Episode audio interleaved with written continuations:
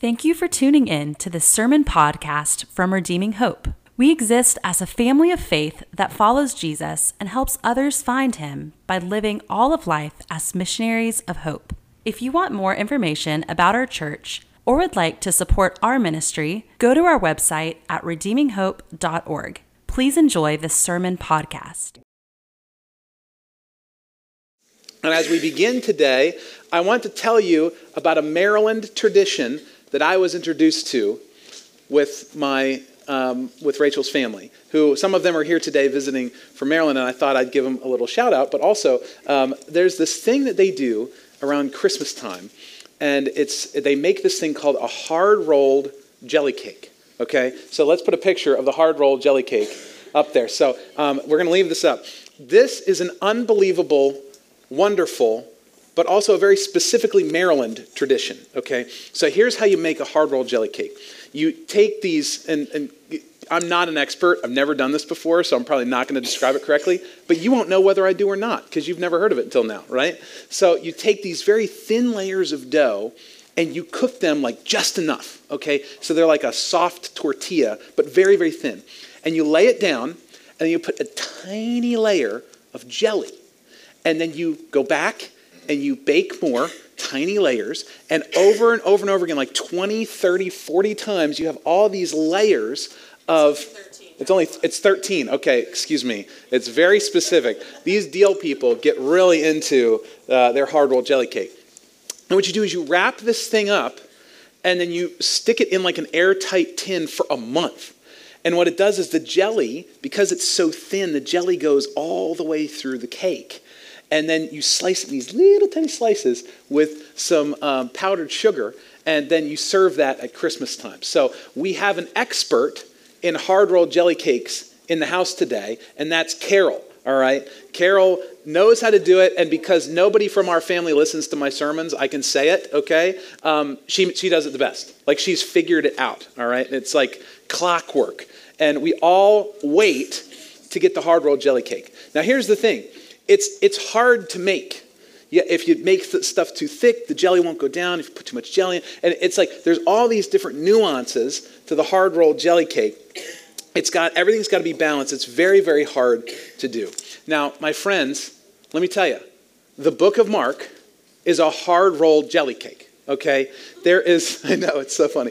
It's it's it's layered. There's so many different layers, and I know that it's actually hard for Pastor Derek and I sometimes when we're preaching because when you start to look into this, it's like, oh my gosh, this connects with this. And this connects back to this. And you guys know I'm a Bible nerd, and so I like maps and studying Greek. And so, like, you get into these things, and it's just absolutely incredible. But today, specifically, we're going to have to look at the context of what we, our te- sermon text today, to figure out what is kind of the deeper layer of the hard rolled jelly cake that is this section of the book of Mark. And, and this kind of goes back to something I, I spoke on a few weeks ago. Uh, a couple weeks ago, I said we have to approach the text with good assumptions, right?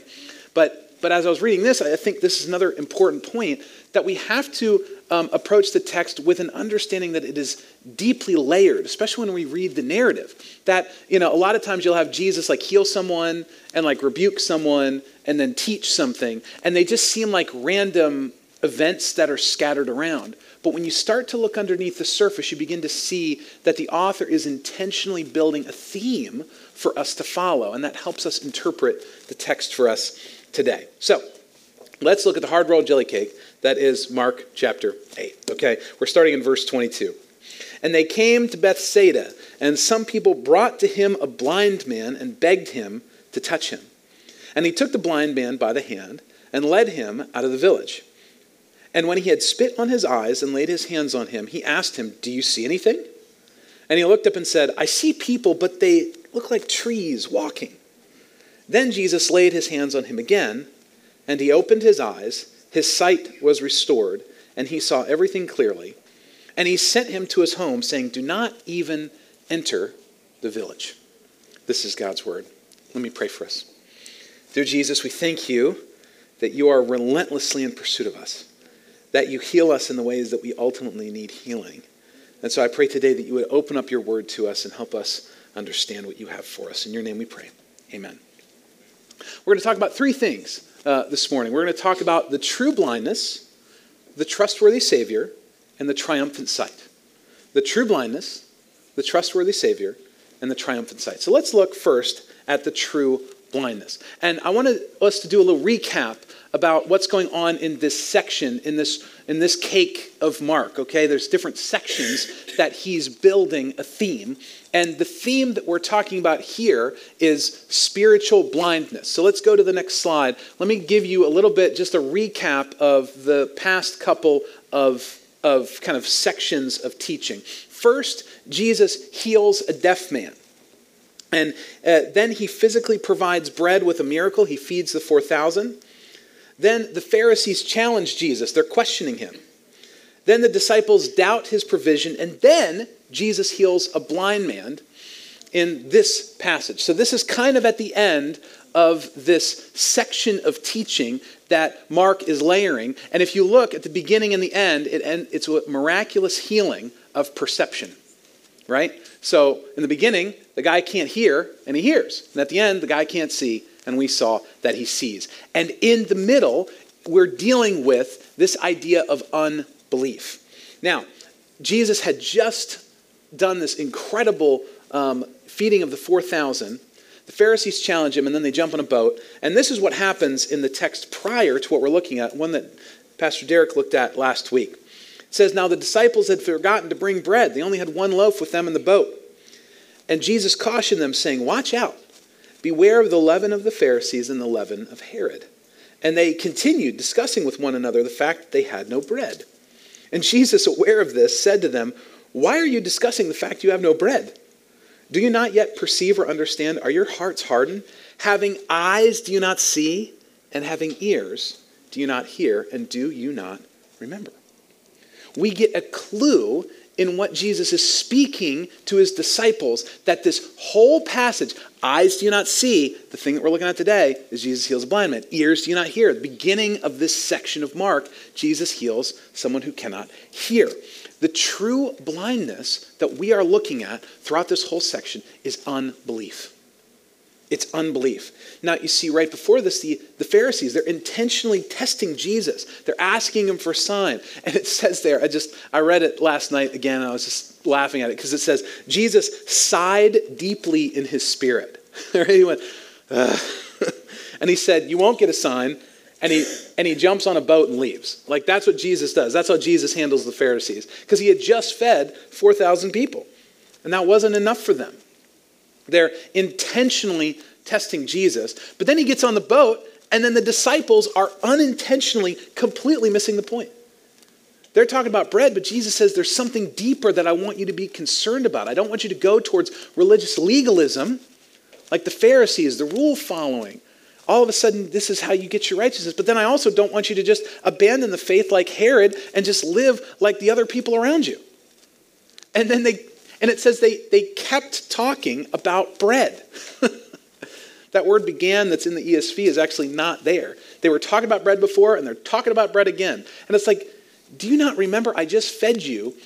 you had seven baskets full of bread left over. It's not about the bread, it's not about the physical provision. I'm concerned about your hearts, I'm concerned about your unbelief. Now, you see, this whole story that we're looking at today with the healing of the blind man is actually focusing on spiritual blindness in this whole section of the book of Mark. And it's framed between these two miracles of the deaf man having his ears opened and the blind man having his eyes open. It's Jesus breaking through unbelief, and we are kind of at the pinnacle miracle that kind of wraps this section of Mark together. That is the true blindness. Next, we see the trustworthy Savior. And this is what Jesus does in Mark 8 23. He took the blind man by the hand and led him out of the village. He took the blind man by the hand and led him out of the village. So at this time, I want to invite Reese to come up here. And as I teach you this next section, Reese, I'd like for you to put this blindfold on. Do that. Okay. Can you see anything? No. All right. Hand, hold out your hand. All right. There you go. I'm going to have you walk. All right. Now, here's the deal Jesus only takes away, he only heals in private three times in the entire book of Mark. Okay, he only heals in private three times. Two of them are in this section of Scripture. Okay, so he takes the deaf man at the beginning, and what he does is he says, Hey, let's go away from the crowds. And then Jesus sticks his finger in the deaf man's ears. it's kind of weird.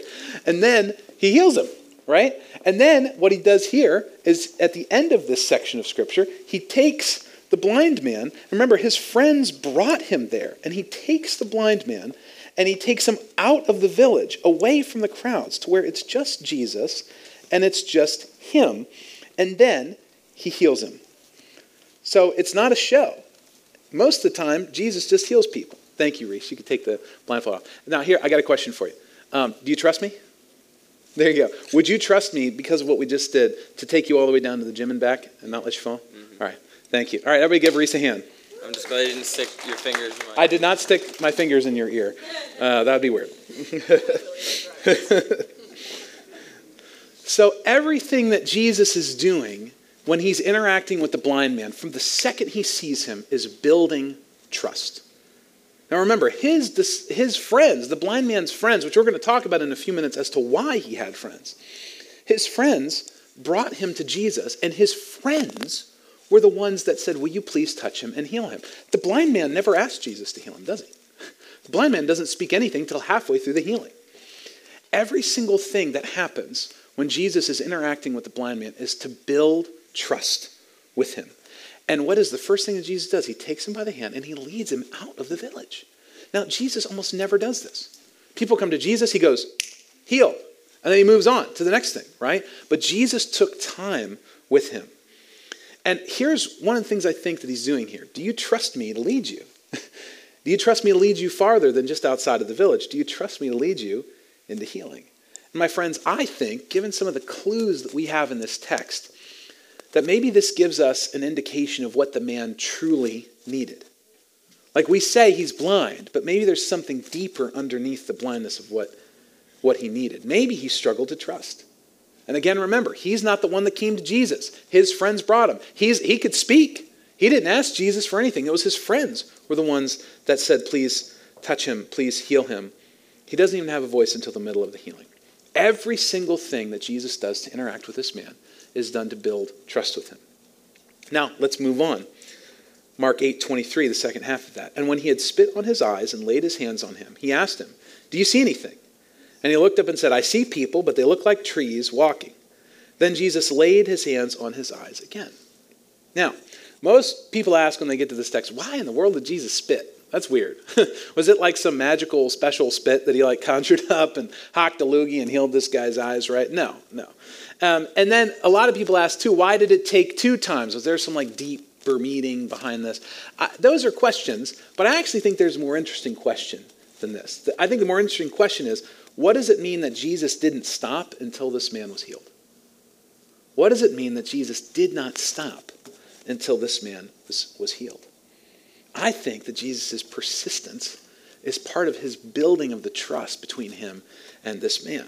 Now, um, we know that this man was not born blind. How do we know that? Because look what it says in the text I see people, but they look like trees walking. Do you catch it? The guy had seen trees. Now, whether it was a traumatic experience or whether it was a degenerative thing, the guy wasn't blind from birth.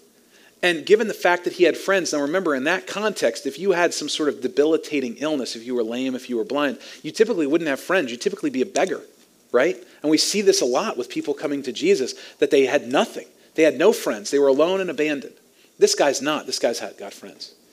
So maybe if you'll give me a little creative license, okay, this is in this is uh, I'm kind of inferring this from the text, not deducing it, but I think that maybe what happened with this guy is what would happen to you or me if we lost our eyesight.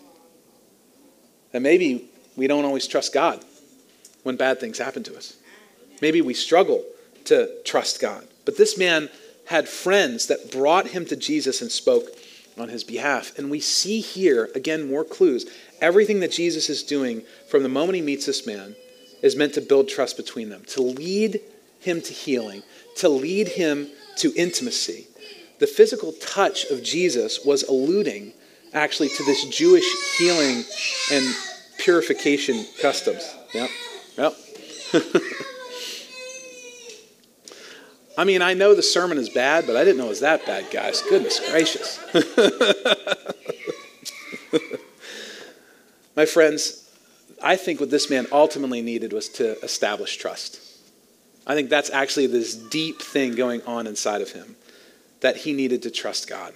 And he was struggling. And maybe it was because of his blindness that he was struggling to trust him. So we see that Jesus' persistence establishes trust. Not only that, we see Jesus, his persistence wasn't satisfied until the man was fully and truly healed. And you see, I don't think he was just going to heal his physical blindness. I think he was looking to heal his spiritual blindness too. Because remember, this whole text, this whole passage is talking about the spiritual blindness of everybody around Jesus. And I think it's kind of interesting, Jesus' persistence. What does Jesus' persistence say about the Pharisees and what Jesus is going to do?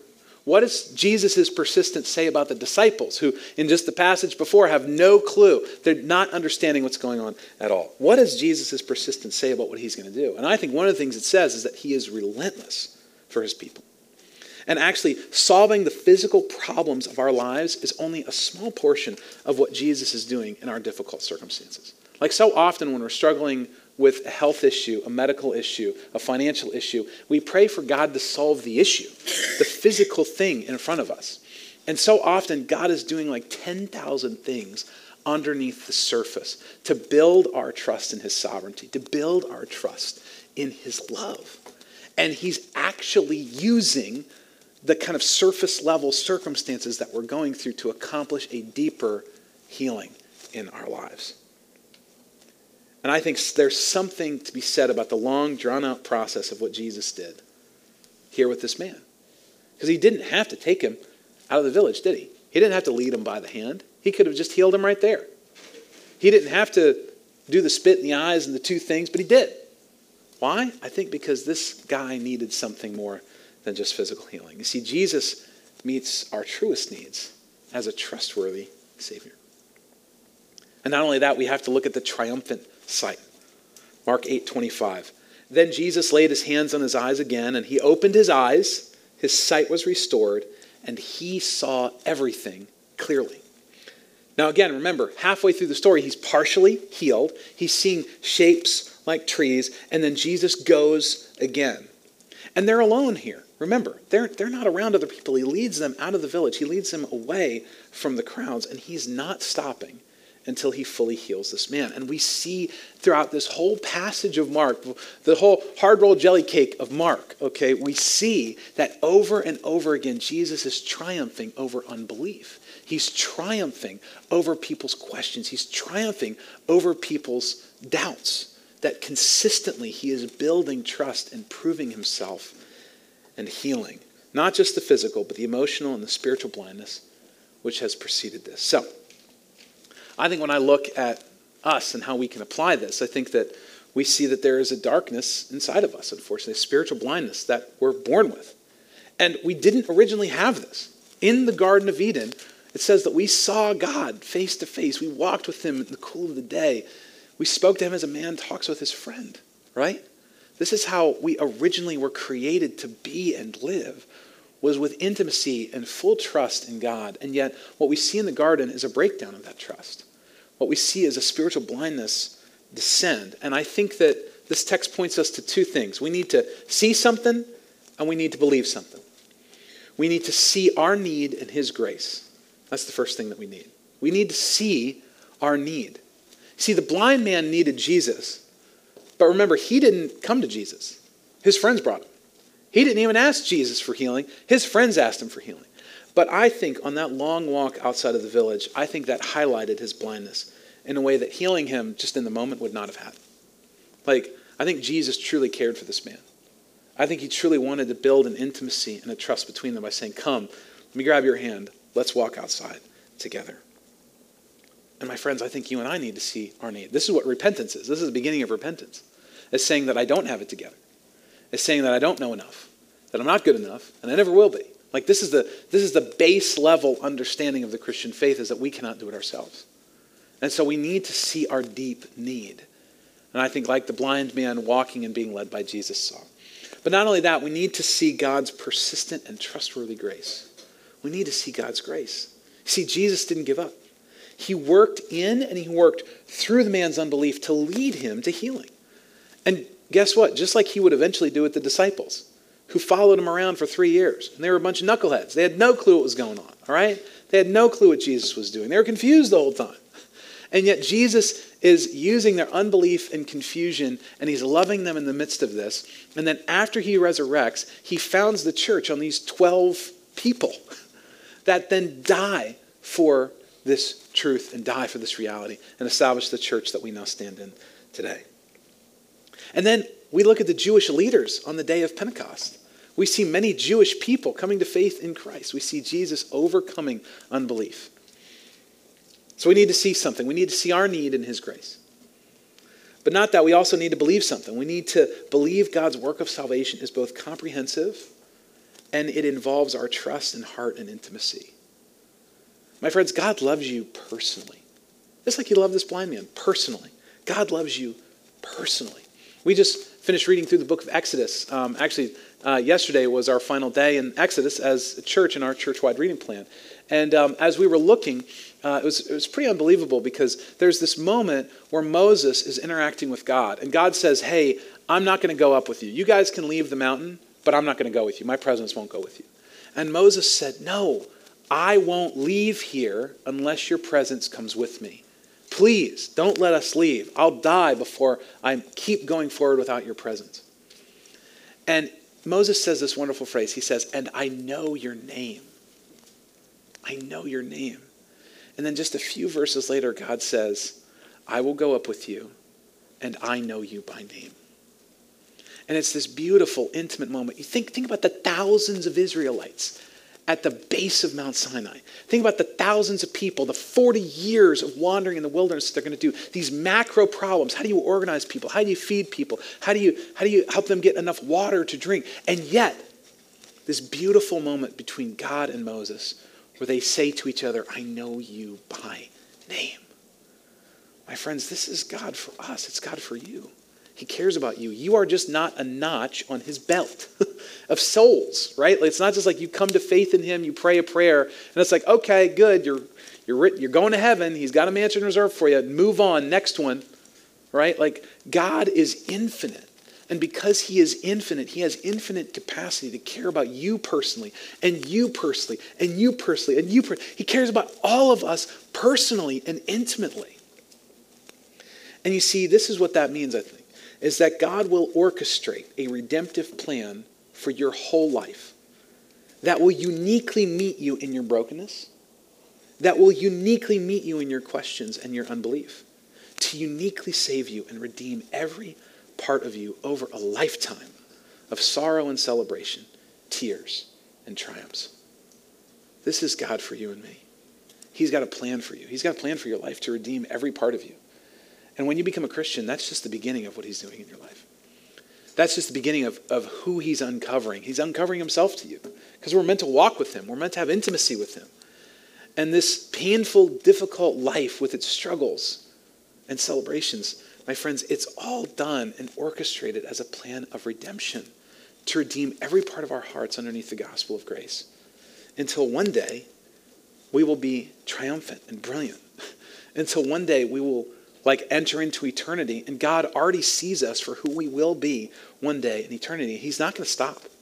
He's going to be relentless towards you. And if you are running from him, if you are rebelling against him, he's not going to stop pursuing you. He's not going to stop loving you. He's not going to stop coming after you. He is absolutely relentless for you. So, um, as I mentioned, I'm a nerd. I like looking at Bible maps and Greek commentaries. And I was looking at this Greek commentary about this, and, uh, I, and, and it was about the phrase, he saw everything clearly. It says he saw everything clearly. The commentator said that that terminology leaves no room for uncertainty over the completeness of his cure, because he was completely clear of sight. But that word clearly is something I started to dive into. And the word means shining brightly from a distance. It's like this incredibly bright light that you can see clearly from a distance. Or this idea of a radiant light, or another word is resplendent. And I absolutely love this word. And, and if you don't know what the word means, it, it means richly colorful or brilliant in a way that is attractive and beautiful, resplendent. He says, I see everything resplendently. That's what he sees. Now, of course, what's the first thing I think of when I think of resplendent, which is richly colorful and brilliant in a way that is attractive and beautiful? Reese, show them what I think about. First one, first picture. I think of Death Valley. Obviously, that makes no sense, okay? Let me tell you a little bit about Death Valley and resplendence. Death, Death Valley is in eastern California. It's the northern Mojave Desert. Again, this is the nerd in me, okay? So there's some there's some nerd stuff coming out. It's got a bunch of salt basins and it's super dry because it's on the opposite end of multiple mountain ranges which stop the clouds. So all the clouds are coming off the Pacific Ocean, right? The breeze coming off the Pacific Ocean, and it's traveling east. And then there's these big mountain ranges that stop the air, stop the clouds, stop the rain, stop the water. And on the other side is Death Valley, all right, which is not resplendent, all right? I'm just going to tell you right now. Um, so it has the highest atmospheric temperature ever recorded on Earth's surface, which was 134 degrees. Okay? gross, all right? Super gross. Not only that, but it has the highest ground surface temperature ever recorded in, the, in Earth's history at 201 degrees. The literally the ground was 201 degrees in Death Valley. No, thank you. All right, and I think Tennessee summers are hot. I hate Tennessee summers. Um, thank. I love I, lo- I love Tennessee, but I hate this place in the summer. All right, no, thank you. All right. So here's the deal. Occasionally, once every 10 to 20 years, this is what Death Valley turns into. Pop up the next picture. It's called a super bloom. And it's an extremely rare phenomenon where the desert has an explosion of blooming wildflowers. But here's the deal. Again, my nerd brain's going to come out here. The conditions have to be perfect. Now, in that Death Valley picture we saw a second ago, there's all these wildflower seeds deep underneath the salt basins. They're lying dormant for 10, 15, 20 years, decades, okay?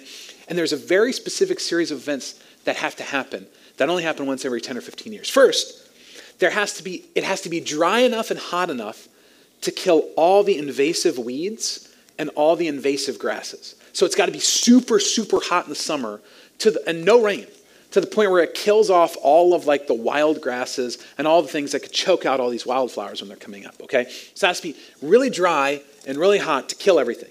Then there has to become enough rain in the fall to break through that clay that you looked at before.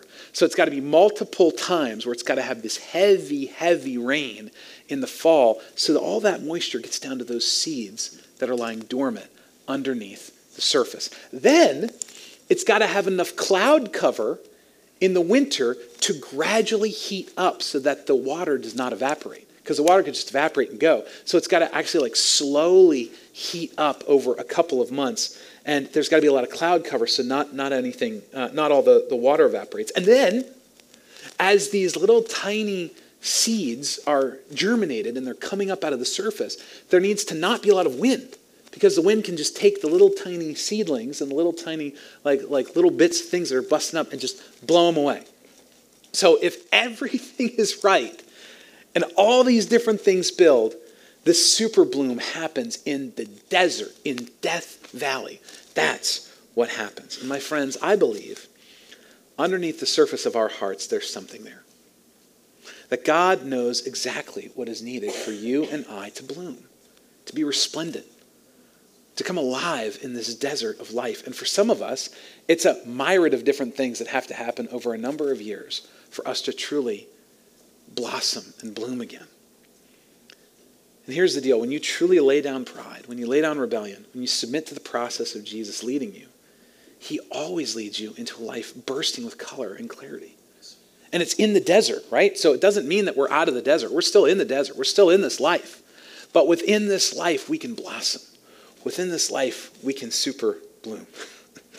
My friends, this is the invitation of the gospel.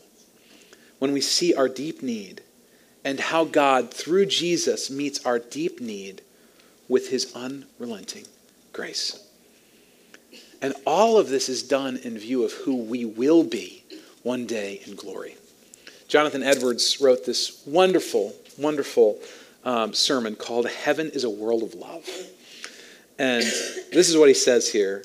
He says, Every saint in heaven is as a flower in that garden of God.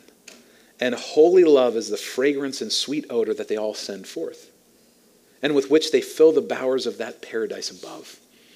Every soul there is as a note in some concert of delightful music that sweetly harmonizes with every other note, and all together blend in the most rapturous strains in praising God and the Lamb forever.